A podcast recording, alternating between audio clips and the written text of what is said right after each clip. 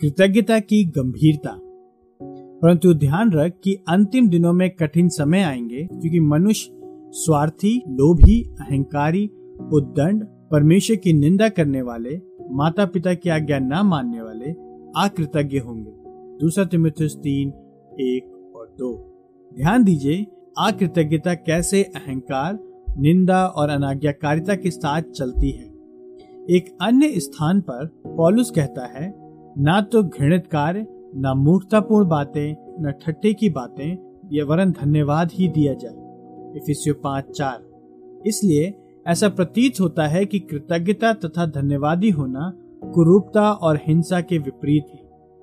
इसका कारण यह है कि कृतज्ञता की भावना अहंकारी नहीं, वरन नम्र भावना है। या दूसरों को ऊँचा उठाती है, न कि स्वयं को, या कड़वी नहीं, वरन प्रसन्न चित्त है।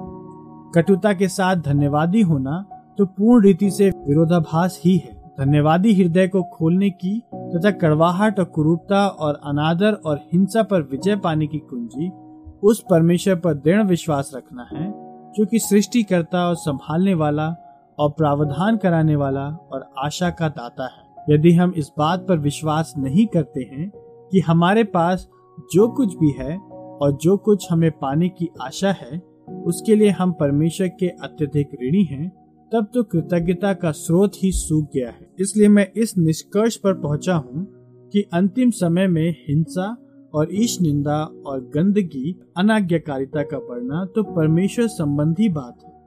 हमारी आधारभूत समस्या यह है कि हम जिन बातों के लिए सर्वाधिक निर्भर हैं, उन्हीं के लिए हम कृतज्ञता की अनुभूति करने में विफल होते हैं। जब परमेश्वर के प्रति कृतज्ञता का उच्च सोता पर्वत की चोटी पर सूख जाता है तो शीघ्र ही पर्वत के निचले स्थानों में पाए जाने वाले धन्यवाद के सभी कुंड सूखने लगते हैं। और जब कृतज्ञता जाती रहती है तो स्वयं की संप्रभुता, स्वयं के आनंद के लिए अधिक से अधिक भ्रष्टाचार को अनदेखा करती है। विनम्र कृतज्ञता की एक महान जागृति के लिए प्रार्थना करें।